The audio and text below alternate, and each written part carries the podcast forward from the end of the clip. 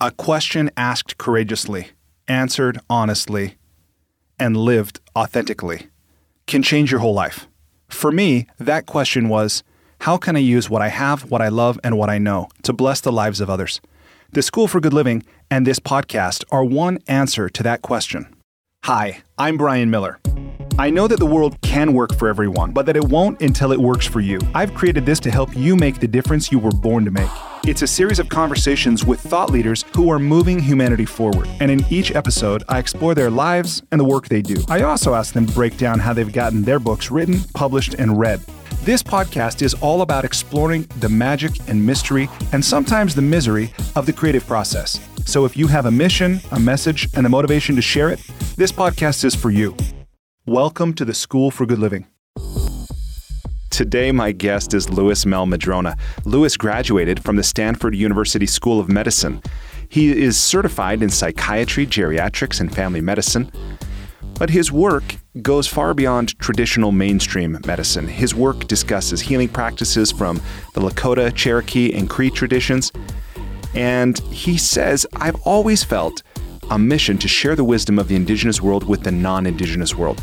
One of the ways that Lewis goes about that is, of course, by writing. He's written many, many books, including Coyote Wisdom, The Power of Story and Healing, Coyote Medicine, Lessons from Native American Healing, Healing the Mind Through the Power of Story, The Promise of Narrative Psychiatry. Lewis also wrote a book called Remapping Your Mind, The Neuroscience of Self Transformation Through Story. Maybe more than most of my interviews, this one for me is truly a journey into subjects for which I'm personally curious. Maybe you are too. Here are some of the things that I'm curious about and I ask Lewis about in this interview. I ask him to share how does he go about blending indigenous wisdom with a scientific perspective. I ask him to tell me about what it means to be a healer. What's the difference between being a healer and being a doctor? So, this is an interesting blend of cultural background. His mother was Cherokee and Scottish. His father was Lakota and Quebecois. I asked him to share with me the importance of relationships to healing. I also asked him to talk about the power of stories in healing. The view he shares in his writing, I think, is very remarkable. This idea that we all live with what he calls a master identity narrative, which is the version of the story we tell to explain ourselves he shares what it means to listen like an elder. He talks about indigenous talking circles, what they are, how they work, what the benefits of them might be. I ask Lewis to share with me about ritual and ceremony, how we can use them in our lives and in our healing. I also ask him to share his perspective about prayer, what he's learned about prayer from the Lakota tradition. And then we also explore a little bit about making decisions as a group, what it means to cooperate, and what happens when we attempt to short circuit that process in the interest of time or our own personal interest. One thing that Lewis says, he says that we can't escape the stories of our childhood. The best we can do is to identify them and to evaluate whether or not we want to keep them. He also says that the art of working with story is the art of creating future narratives of success and of reframing past narratives to mine them for new, more versatile, and empowering meanings there was a line in in this book where Lewis quotes Barry Lopez. I don't mention this in the interview, but he says, Sometimes a person needs a story more than food to stay alive. And I think why that touched me so deeply is I have been there. Maybe you have too. Maybe you work with people who have, to where life seems empty, it seems meaningless, the challenges seem insurmountable. You're not sure that it's worth going on or that you're even capable of it. But this idea that sometimes a story can be more important than food or anything else that will help us stay alive. Just so powerful to me. It's so beautiful and really understanding that, helping people become more aware and not just create, but create and live empowering stories. Thank you for being here. I hope you enjoy this conversation with my friend, Luis Mel Madrona. Lewis, welcome to the School for Good Living. Thank you. Lewis, will you please tell me what's life about? If I could answer that question, I might get a Nobel Prize. well, here's your chance. Here's my chance. Well, you know, an elder, a Lakota elder, told me that we sit around in spirit world and we look at all the goings on on the earth And we have these inspired moments in which we think we can really learn something or really change something or really make a difference. And so we we sign up to come down to the planet. And he said often when we get here, we realize that we sure did take on more than we should have. And and it's a lot harder than we thought. And it's pretty heroic that we get through to the end. So that's maybe the best answer I can give to that question. Okay, fair enough. When people ask who you are and what you do, how do you typically answer that question? Well, typically I ask them if they figure out who I am to let me know because I've been looking for myself for a really long time and I'm not sure which direction I went. So, and what do I do? I I try to bring what's what I think is really valuable from indigenous philosophy into contemporary healthcare, you know, medicine and psychology. And I also work to bring improvements in the way that indigenous people get healthcare, both medicine and, and psychologically speaking. So I'm I'm really working in both worlds with a kind of two-eyed seeing model, you know, looking at the world from an indigenous eye and also from a contemporary scientific perspective. And I'm trying to communicate, you know, to kind of keep a travel log of what I'm doing and communicate with others, share what I'm finding out as I try to accomplish these things, and hopefully help other people avoid my mistakes get there a little quicker than I did? Well, I, I know I told you in the email I sent you asking for this interview that I found your book, Healing the Mind Through the Power of Story, in the Strand Bookstore in New York City. And I love that store. I try to visit it at least once every time I'm in the city. And I usually only buy one or two books. And this was the only book I left the store with that day. And it was so perfect as I started reading the introduction and read about your background, and I didn't know it from your name. But as you talk about it, even in the introduction, where you talk about being your mother being Cherokee and Scottish, while your father was Lakota and Quebecois, you know, I could see very quickly that you had a, a, very interesting background. And as, as I got into the book, that you have a very unique worldview and that's no surprise seeing that you're certified in, you're trained in family practice, psychiatry, emergency medicine, geriatrics, clinical psychology, and then all of your learning and exploration in these indigenous and native ways. And really seeing how you're walking in these two worlds or this bringing maybe now one path together. One of the things that you talk about is how there's a difference between medicine as it's practiced here in the Western world or the North, however we talk about the developed modern world, and the traditional world. Will you share a little bit about your view of what's the difference between being a physician and being a healer? How are those different? Well, so I think of, of healing as, as providing a safe place for the medicine to flow to develop, that it's non hierarchical, that it's collaborative, that it's deeply respectful. And I think doctors can be healers. In, the, in conventional medicine, it's more removed from sort of personal relationships or or I see you, I listen to you, I respect you. It's more about so I diagnose you, and then I go to my algorithms and I apply an externally based treatment to you, and I monitor the results. And, you know, in, in the hospital, we have guidelines and algorithms for almost everything that could go wrong with you. And we don't, for the most part, we don't believe that we need to have a per- very personal relationship with you to treat you, you know, to be helpful. All we need is certain facts, and then we apply our algorithms and, and guidelines, and whatever happens, happens. Whereas I think with healing, it's more mysterious. It's not, I fix you. it's we sit together and I hold space for the medicine to flow and maybe something happens. I I think it, it was a there was a a meeting once of, of Lakota elders and they were asked what they wanted to be called. And none of them wanted to be called healer. They definitely did not like that term.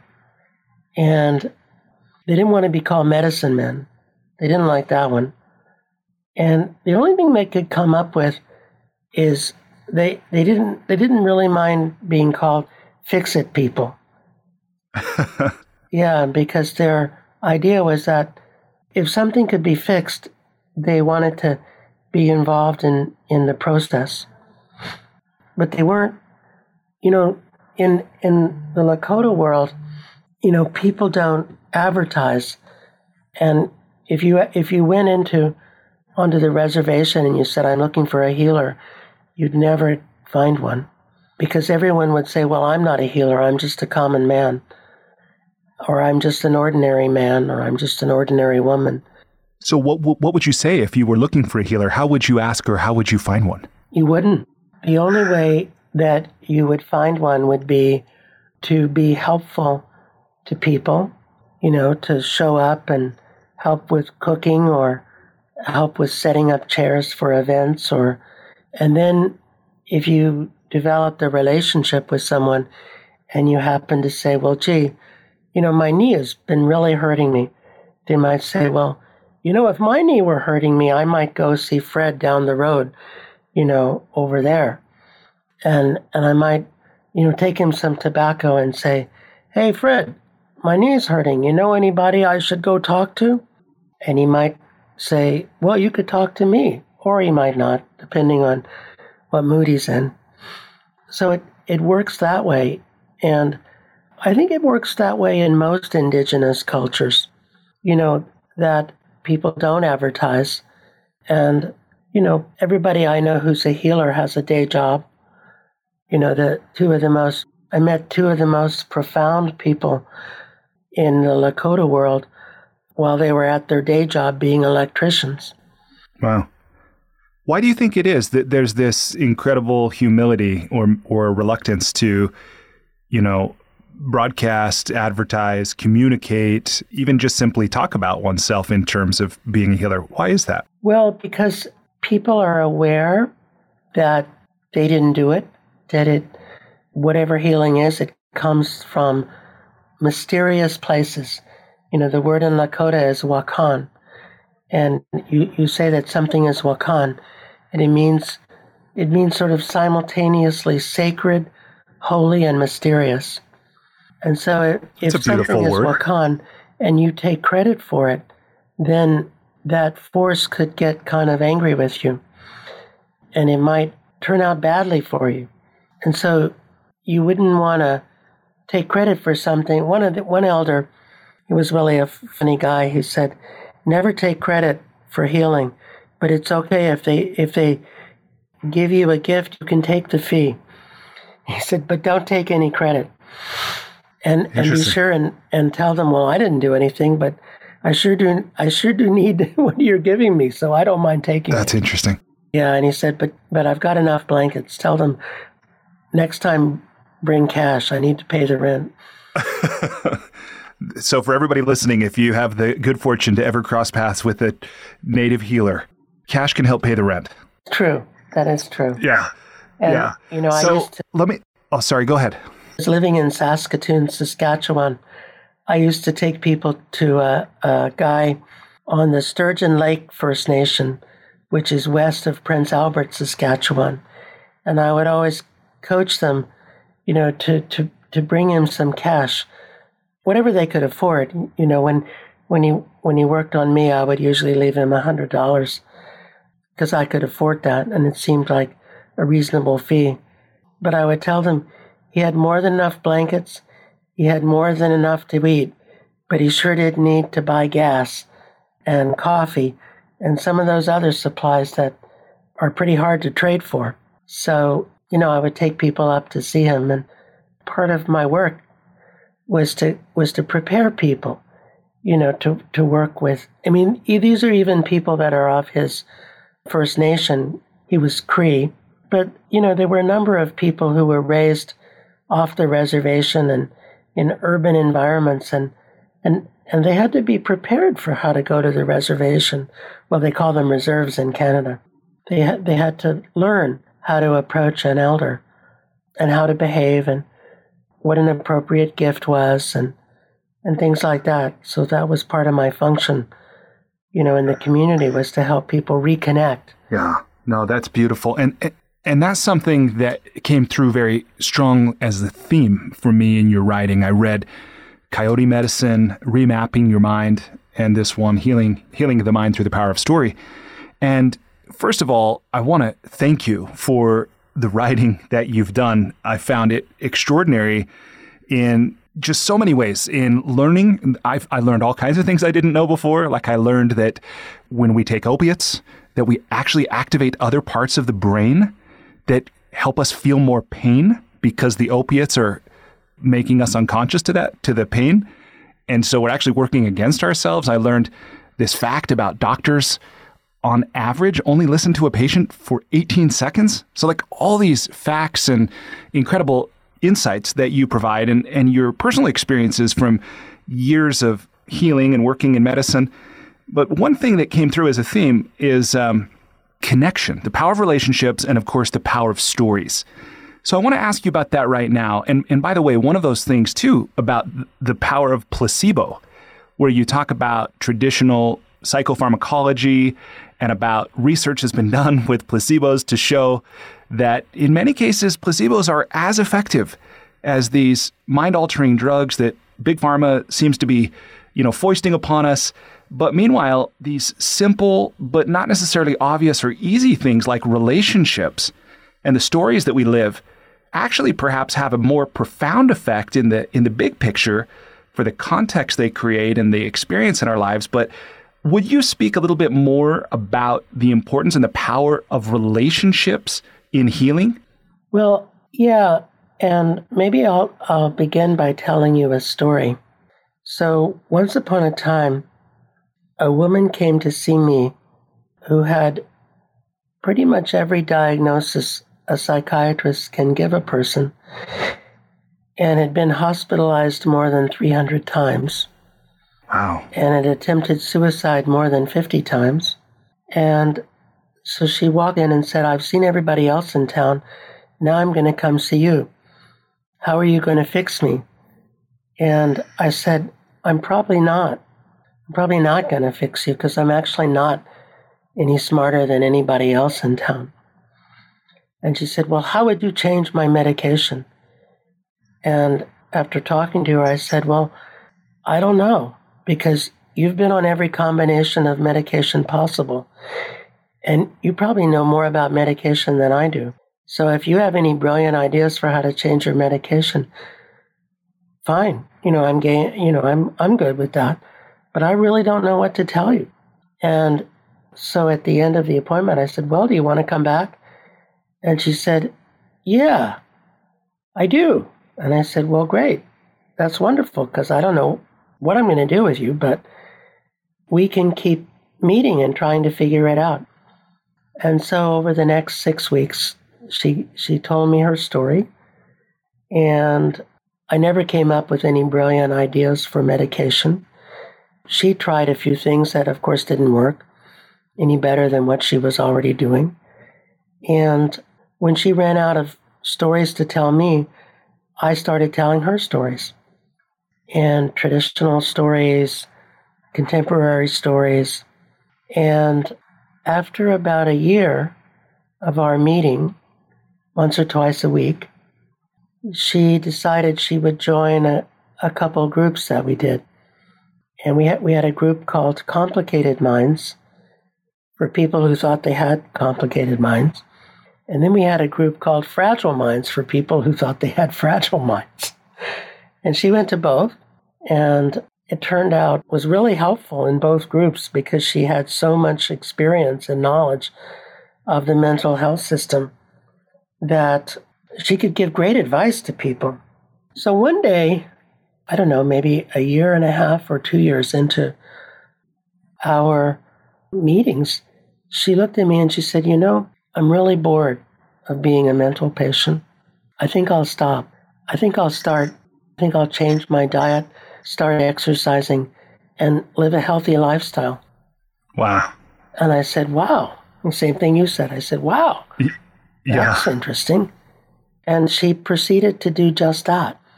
And she started improving by leaps and bounds. That was eight years ago, and she's never been back to hospital or, or attempted suicide or any of that. And she's working now and creating art, selling her art, helping other people. And what you know, what did I do? I mean, I just I just sat with her and told her stories. And a colleague asked her, he said, Well, what did he do? And she said, Well, he was the first person I went to who, who was honest and said he had no clue how to help me. and everybody had some answer. And she said, and and the thing was, I could tell that he always believed I could get better, even if he had no idea how. She said, sitting with him, I caught hold of his vision that I could get better. And, and that's why I liked to come. That's why I kept coming to see him, because there was nowhere else to go to, to, to sit in that vision. That's amazing. That that's really that's really beautiful, Lewis. And and it squares with something in in remapping your mind where you write, and I understand you wrote this book with your wife Barbara. So I suppose the two of you write the French psychoanalyst Jacques Lacan said, The greatest gift we can give someone is to listen fully without judgment or interpretation.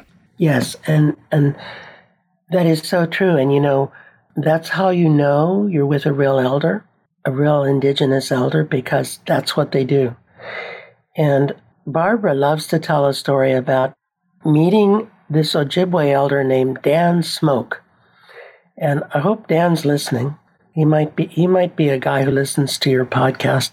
And so Dan, my wife comes from a family in which no one ever gets to finish what they're saying.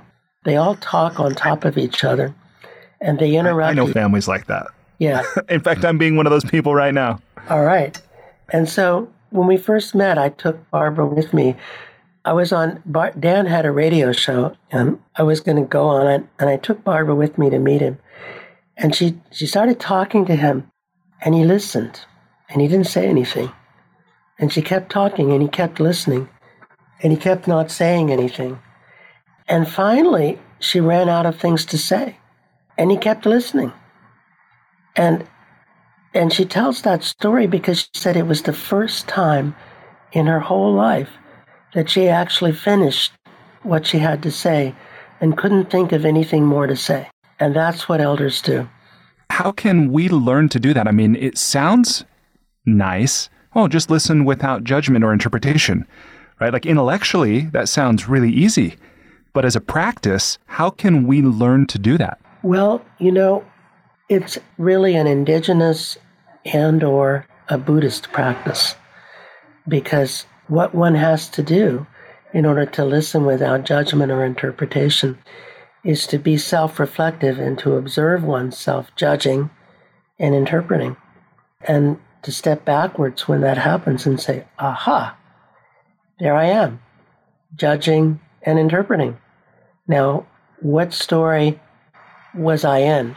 You know, because, I mean, I do this in the hospital. I'm walking down the hall and I look at someone who may be dressed a certain way or have a certain kind of tattoo or, you know, is wearing a hoodie, even though it's warm outside.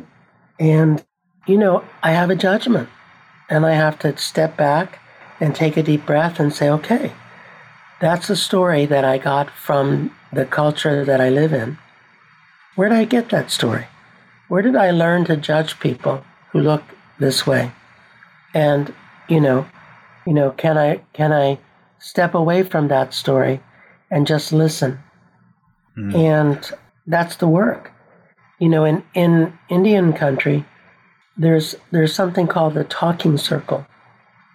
And it exists in North America, We learned that it exists in Australia. In Australia, they call it yarning circles. And we found a really humorous paper to us, humorous to us, because we always know these practices as coming from the Lakota. But there was a, a group at Queensland Technical University who wrote a paper about yarning circles. And, and as part of the paper, they said, Oh, and it isn't isn't it curious that North American people like the Lakota do this kind of thing too?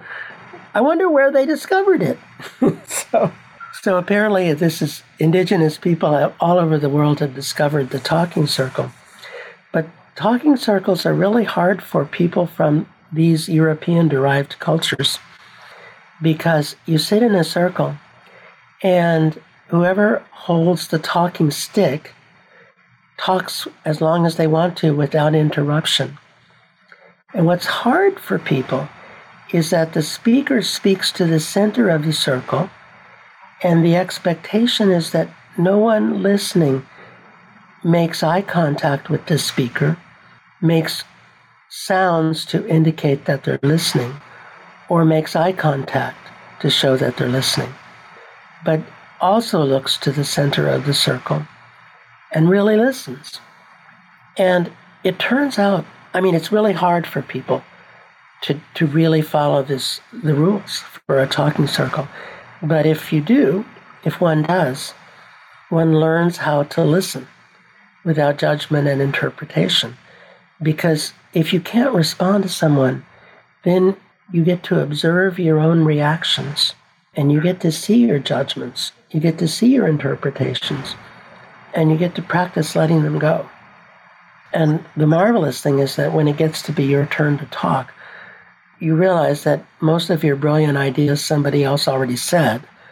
And oftentimes one says things that, that surprise oneself, you know, that, you know, spontaneously emerging new ideas come forth that you didn't even know that you had. So, so that's another way that people can learn to listen without judgment or interpretation. You know, Lacan learned through his own psychoanalysis, which could be time consuming and expensive.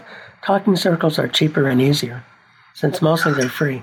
No, I love that even in your book, I believe it is in Healing the Mind Through the Power of Story, that you give instructions for someone, uh, you say something to the effect that you believe that everyone should belong to at least one healing circle. And for anybody reading this, if they feel inspired to start their own, here's how to do it. And then you give the instructions. And I thought that was really great. What you just said about the person with the talking stick speaks to the center of the circle without making eye contact. I don't remember reading that as part of the instruction, or that those listening also don't make eye contact. They just also look to the center of the circle. That's an interesting nuance. But that that's pretty great. Thanks for thanks for sharing that. It took teaching people how to do talking circles for me to realize that they didn't know that. Having grown up in the culture, it wasn't obvious to me that people didn't know, you know, what what I didn't know that they didn't know. And so yeah, yeah. if I were if I were rewriting the book, I would throw that in. You know, we learn through doing. And Turns out people didn't know that. My my dad used to say, "Nothing is obvious to everyone." So that's not surprising.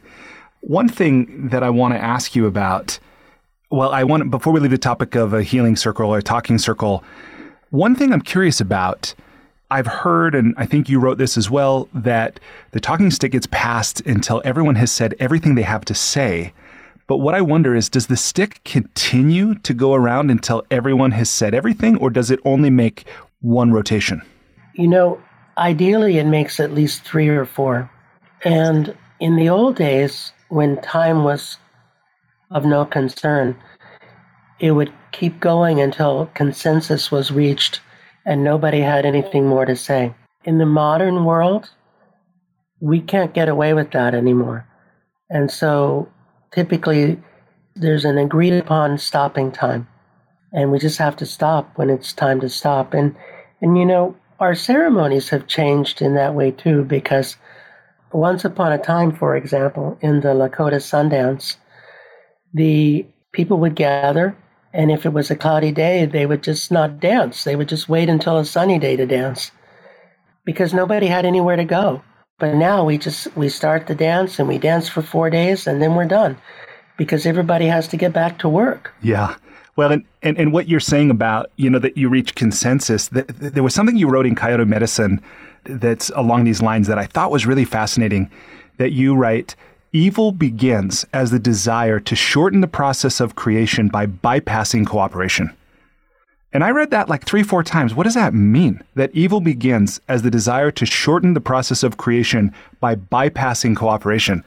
I thought that was uh, that was pretty profound because you're right. When and I love the way you said that about when time was of no concern, and now you know time is money, and everything operates according to schedule in this world. You know, and we can measure down to the nanosecond or the microsecond. It's it is definitely like a different world or a different experience for sure. Yeah, and you know, so I think when people try and bypass cooperation, they impose their will on others. And, you know, before Europeans came, for the most part in North America, governance was not by majority rules, but by unanimous agreement. And people had the time to work toward consensus. And we don't have that time anymore. And so now one group imposes its will on another group, and we try to say, well, it's fair if it's the majority who's imposing their will on the minority. But maybe it's not fair. I mean, maybe the ideal is still that everyone agrees with what's going to happen. Yeah, it's it's a little difficult to imagine in, in a nation of 330 million people, but still, I think is it possible? Sure, it's possible, but what would it look like or what would it take? That's the interesting interesting question for me. And it is possible to imagine consensus in a small company. It is possible to imagine consensus maybe even in a small village. And, you know, with town meetings where people just talk out until they all agree. Could that ripple out to a whole country? I, I don't know. It's certainly worth talking about. It's certainly worth thinking about, you know, because because if yeah, if we don't I, dream, I, I agree.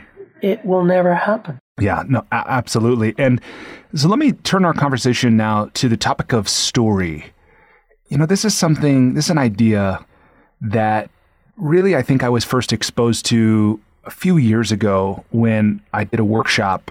And if you had said to me something like, "Oh, Brian, that's just a story," you know, or you told me something along the lines of, "We all live, you know, different stories," I don't know that I would have received that at the time. But a lot of the writing that you do and and the work that you do, you talk about this in, in a lot of ways. And I love this one passage in Remapping Your Mind where you you write about the idea that we all carry a master identity narrative.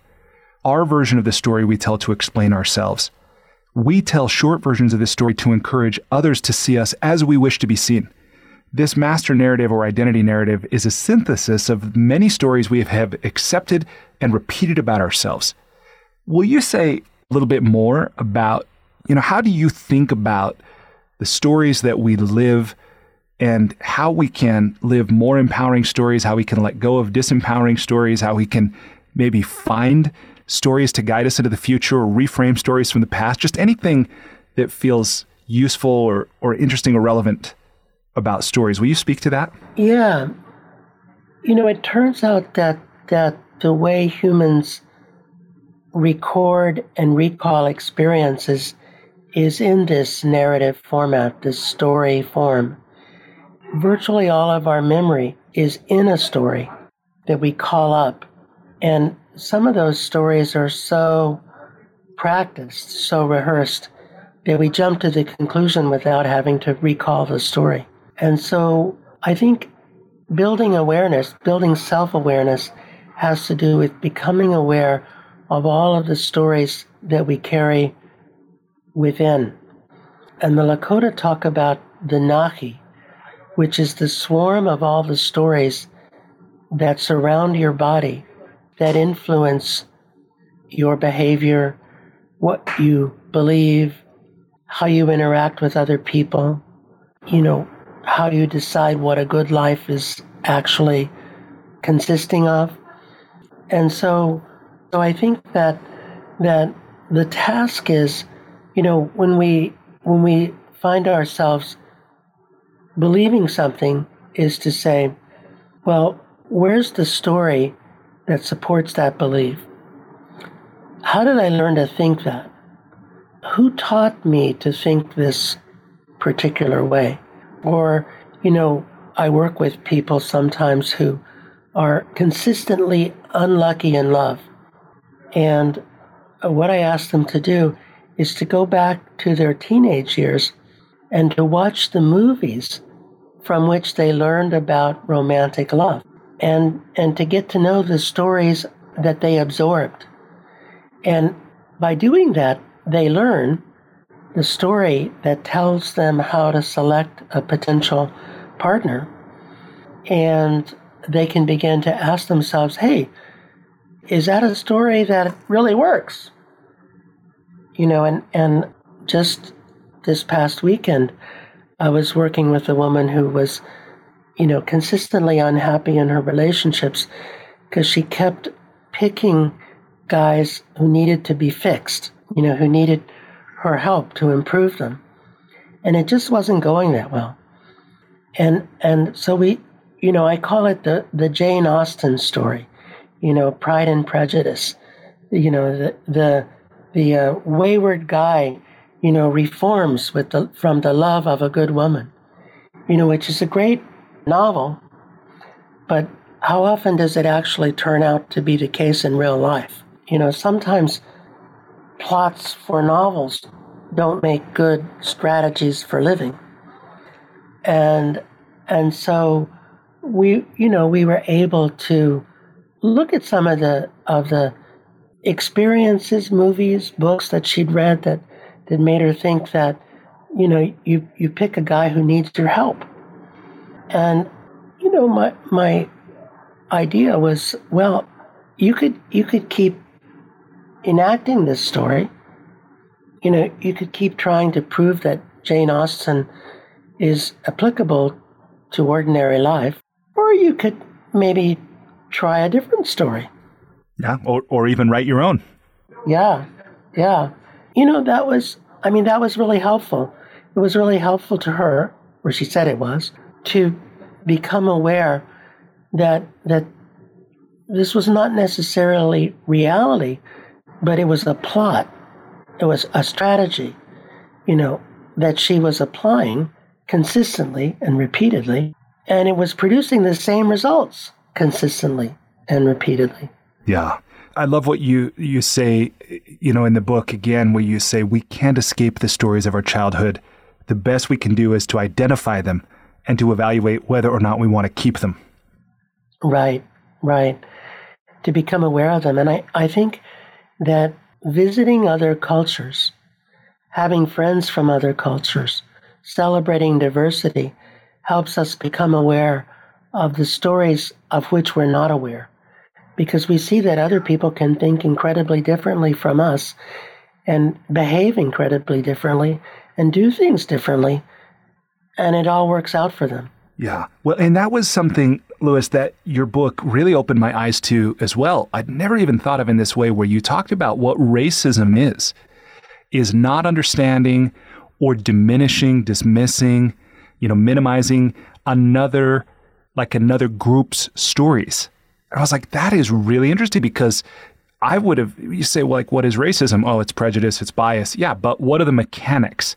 Well, it's that. It's this whole way of life, not just the, not just the, the rituals or the activities you do, but the stories, the narratives that undergird those things when we say, oh, that's stupid or ours is better, you know, that that's what's actually happening. And, and so what you're saying now about having friends from other cultures or other traditions, you know, I can see how that how that could be valuable for us.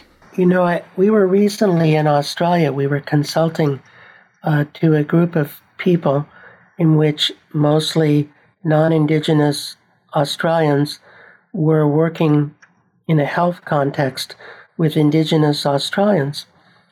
And, and our job was to try and help them to figure out how they could get along better, how they could work better with each other. And right away we figured out that they weren't talking to each other and and that the non indigenous people had no indigenous friends, and the indigenous people had, didn't have non indigenous friends. And outside of work, they didn't mingle, they didn't communicate. And to my amazement, you know, I met a woman who had written a book about this, you know, very place and, and her, her she was indigenous. And I started reading the book and listening to her CD that came with the book and asking questions to different indigenous people. And in, in four days, I knew more about the local culture than some of the people who'd lived there for 20, some of the non indigenous people who'd lived there wow. for 20 years. And, and I pointed this out to them. I said, look, all I'm doing is listening and, and, and being curious and, and asking questions. You write something that I thought was pretty remarkable. You talk about what neuroscience and science and medicine is now telling us about memory. And you make the point that it might not be accurate to say that we remember memories, but instead we reconstruct them. Will you say more about that? Right. It turns out that that it's not very efficient for the brain to remember things in full detail. That apparently it would use up too much space. So we have gaps that we fill. For instance, you propose to your wife at an Italian restaurant. If I ask you 10 years later to tell me about the proposal, you actually may not remember any of the details of the Italian restaurant, but you'll pull in your generic Italian restaurant memory and you'll give me that. And the way this was discovered is that uh, researchers in New York City, where a lot of people live and don't move away, posed this question to a large group of people and then went to the place to check it out and found out that almost uniformly people didn't remember correctly. So we have these modules our generic French restaurant, our generic Cambodian restaurant, our generic Catholic church, our generic reconstruction of high school that we just insert into the ongoing reconstruction. So we have what's called gappiness in our memories. And that's a real that's a real term. Like scientists and doctors yeah. use gappiness. It's a real term in neuroscience. Wow. Gappiness. Yes. And why does this matter? I mean, and, and this is not just with life's big, big memories, significant moments, right? But as I understand it, this is actually occurring every time we bring anything from the past to mind, that this reconstruction is actually occurring and, and that we're selecting unconsciously, but we're choosing what to remember, how to remember it. We're actually, as I understand, changing the memory every time that we're bringing it to mind. But why, like, is that accurate from your understanding? And, and why does this matter? Why is this important?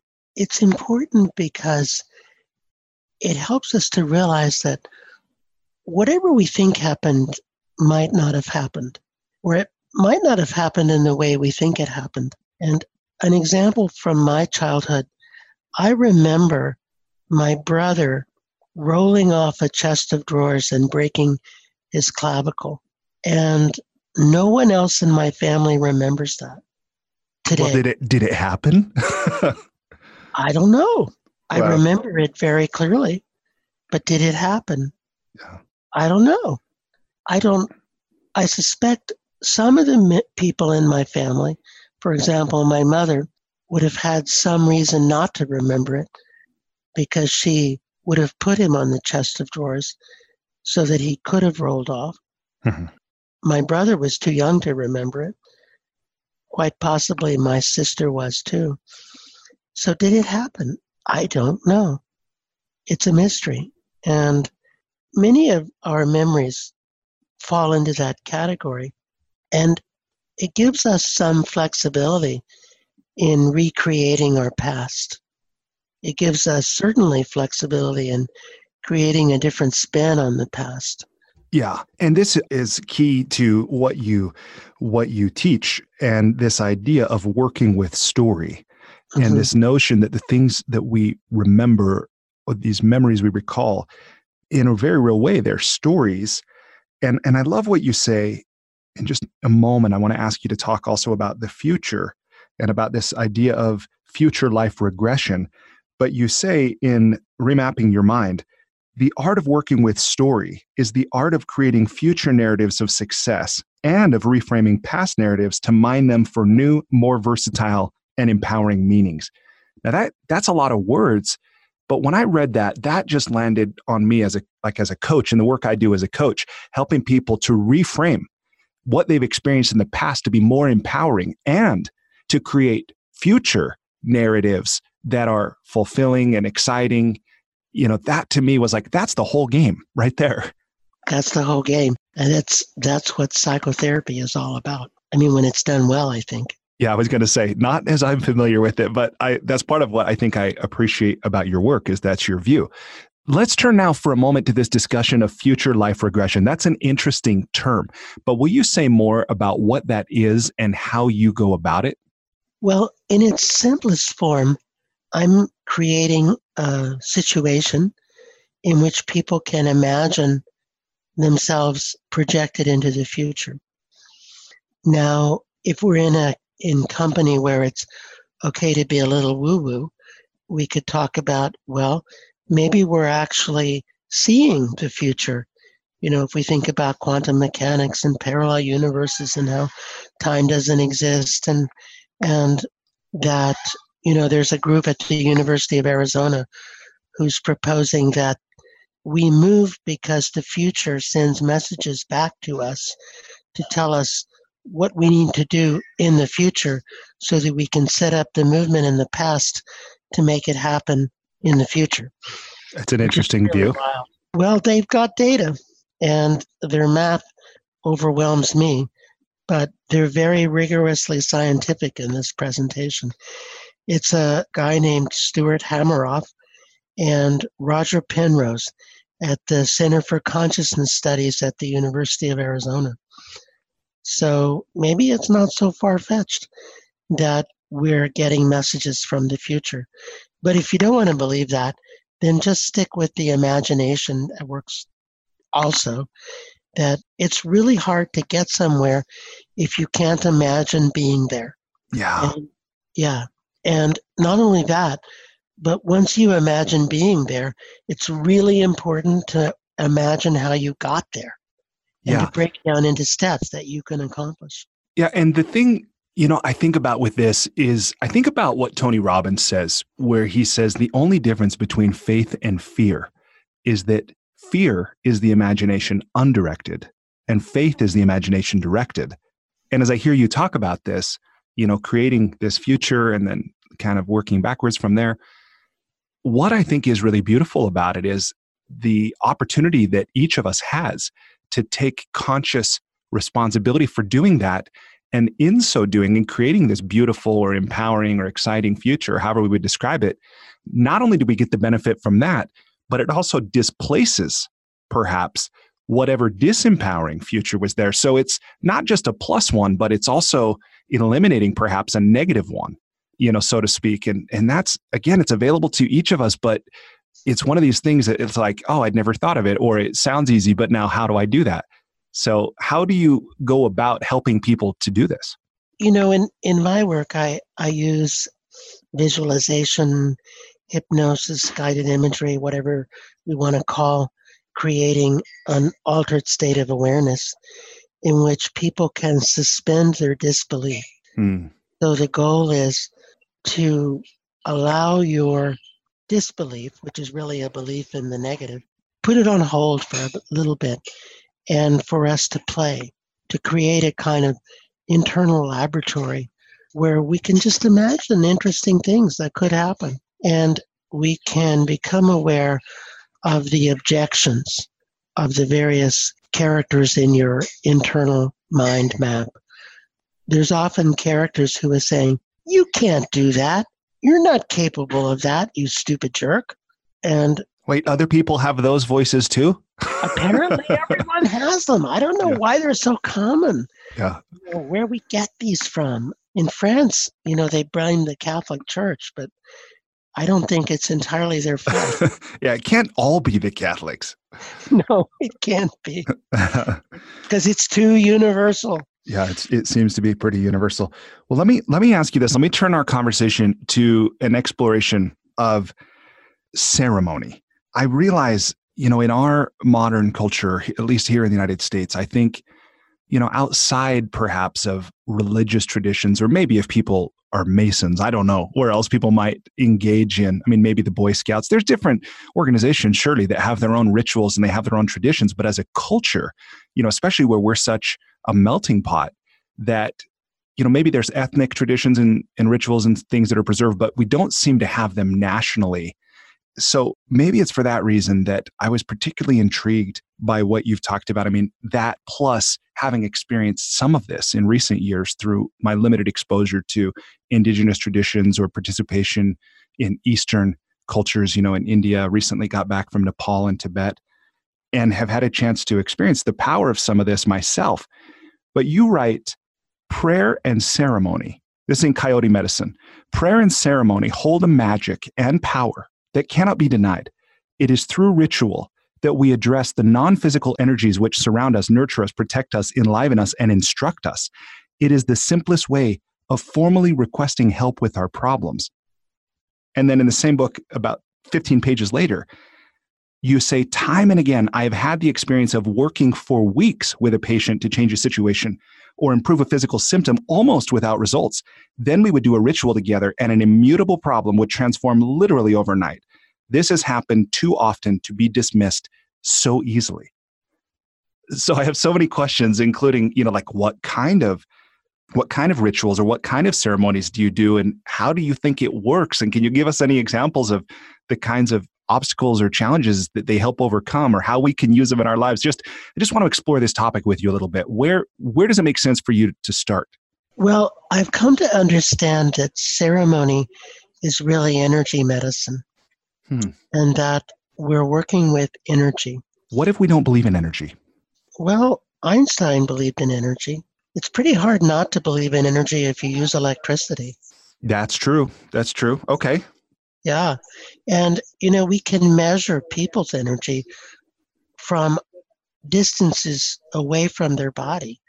We can measure their electromagnetic field. Yeah, I've learned about that. So mm-hmm. here we're still talking about something that's scientific and empirical. So I'm with you there. And by the way, I believe in energy. I'm just attempting to play the role of, you know, maybe no, a skeptical listener. Yeah. That's your job. yeah. Yeah. Yeah. No, no, I'm I'm confronted by skeptics on a daily basis. Yeah. Okay, um, so keep going. Okay. So we know also that when we put people together in a group, that their heart rate becomes coherent with each other, their brain waves synchronize, that the same areas in their brain begin to light up in all the people, you know, that the mirror neuron system gets activated, and it turns out that being together in a group doing something is a really powerful experience. And and this uh, is anything, right? Throwing a ball, playing an instrument, sitting around talking. This is anything. Right. Okay. Okay, so if we're all together with the purpose of being healing for each other, and that's the intention of all of us, and that's where we're directing our awareness, then it has an impact. And where I go, which not everyone else goes, I believe in spirits. And I think that when we put on a good show, when we really do something dramatic and entertaining and powerful, that we get their attention and they say, Well, aren't they cute? Look at them. You know, it wouldn't be such a bad idea to help them out. This, I mean, this is spirits talking about us. You're saying, yeah, yeah. yeah. they're saying, you know, they're making such an effort, you know, to talk to us.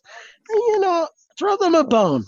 you yeah. know, give them some help. And even if they don't help us, the fact that we're together asking helps us. Yeah. So there's nothing to lose. It's like Pascal, you know, the famous French mathematician. Someone asked him if he believed in God. And and to, to their surprise, he said, "Of course." And they said, "But Pascal, you're a scientist. You're a mathematician. how can you believe in God? Which is a very typical attitude in France. And he said, Well, the way I see it, if there's a God and I don't believe in God, God's going to be pretty angry when I die, and I'm going to be in trouble. And if I do believe in God and there's no God, well, then when I die, I'm not in trouble anyway. Yeah. So it just makes sense, he said, to believe in God. Yeah, I, I totally see that. There's there's definitely a logic to that. You write about this multiple times about having had the experience of working for weeks with a patient to change a situation that whatever talking and intention and you know trying hard meaning well like these kinds of things weren't adequate as is often the case i think in each of our lives. We all have things that we want to change and they seem to be complaints or obstacles that we kind of live around or live with. So i think probably everybody listening has something whether it's that last five pounds 10 pounds on their belly or it's something in their relationship with their significant other or you know something like that. But will you tell me a little bit about and like maybe give me an example of a time you worked with somebody what happened like what was the result and what was the ritual or the ceremony that you did to get there? Sure. So an elder with whom i trained told me that the art of doing ceremony is figuring out when to do it hmm. because he said it's a little bit like an avalanche that you have to wait for enough snowfall so that the avalanche is just around the corner. That there's enough snow there that the next snow is going to produce the avalanche. And, and in this case, what is snow? Is it is it pain? Is it desire? Is it something it's else? All, it's all the work that's gone into. It's all the work that you've done together, mm-hmm. and the person has done with other people, that leads up to this moment. And I think I think we make a mistake in believing that when we do a ceremony or when we do psychotherapy or healing or whatever we do and it works that it's all because of us. Right. Because there could have been 99 people who contributed to that outcome before us. And we're like the last snowfall that causes the avalanche which couldn't have happened without the 99 other people Mm, I, I love that view, and and I have a teacher that uses the the metaphor of the the fruit that the fruit falls suddenly, but it ripens slowly. Right, that's also a good metaphor. As you can perhaps guess, I used to be an extreme skier.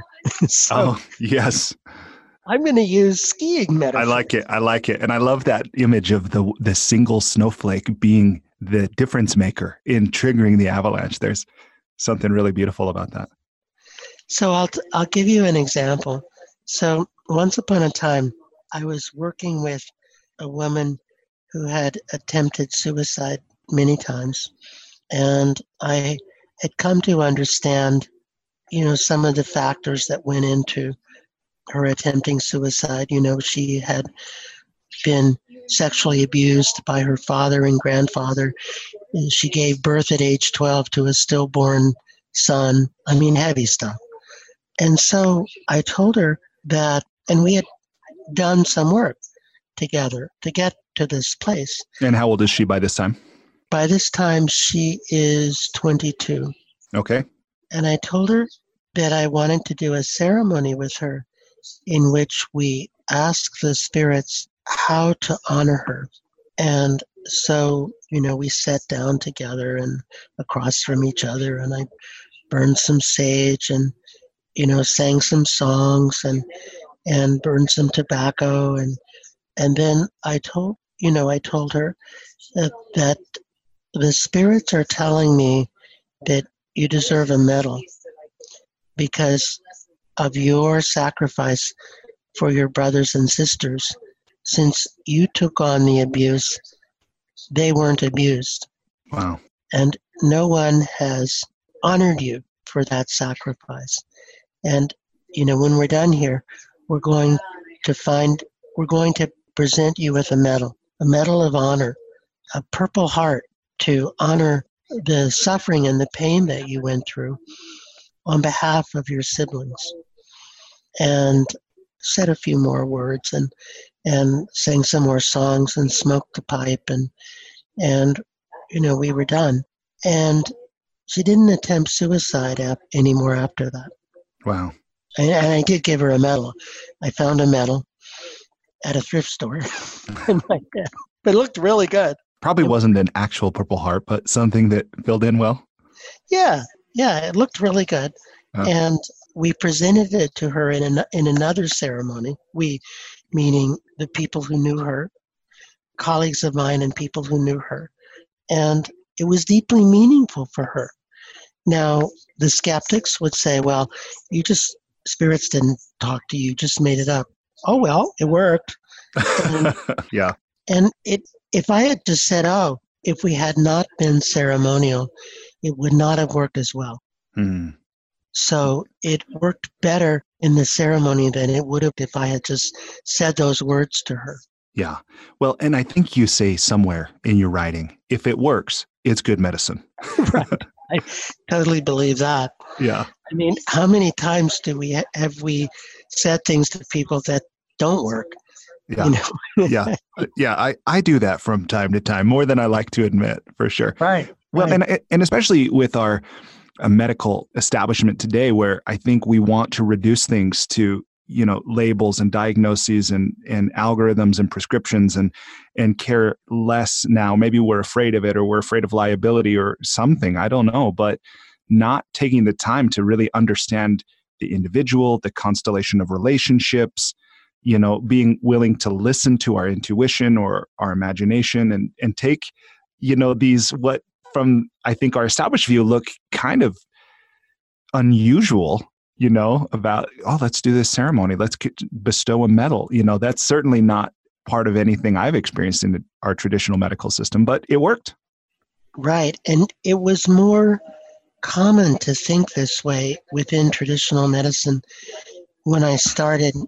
You know, I graduated from medical school in 1975. And in those days, it was more common to think this way. In 1977, George Engels wrote a classic paper, which was followed by a book on being biopsychosocial. And a hmm. number of people added biopsychosocial spiritual. And we weren't criticized for practicing in this way or more in this way.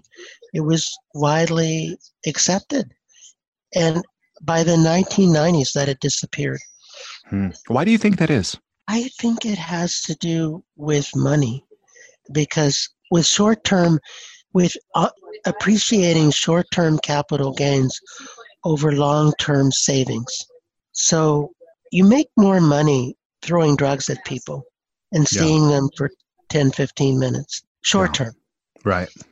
But if you're a health system like England or Denmark or France, you you gain more money in the long run by saving money in the long run because your your payments are coming from the government which is coming from the people but in the united states there's just no incentive to think about long-term outcomes because no one makes money on long-term yeah. outcomes yeah. and it's just how business is done and i was part of a study that happened in the in the UK where we showed that giving people who came to a general practice more time and working with them psychosocially saved this the UK health system money.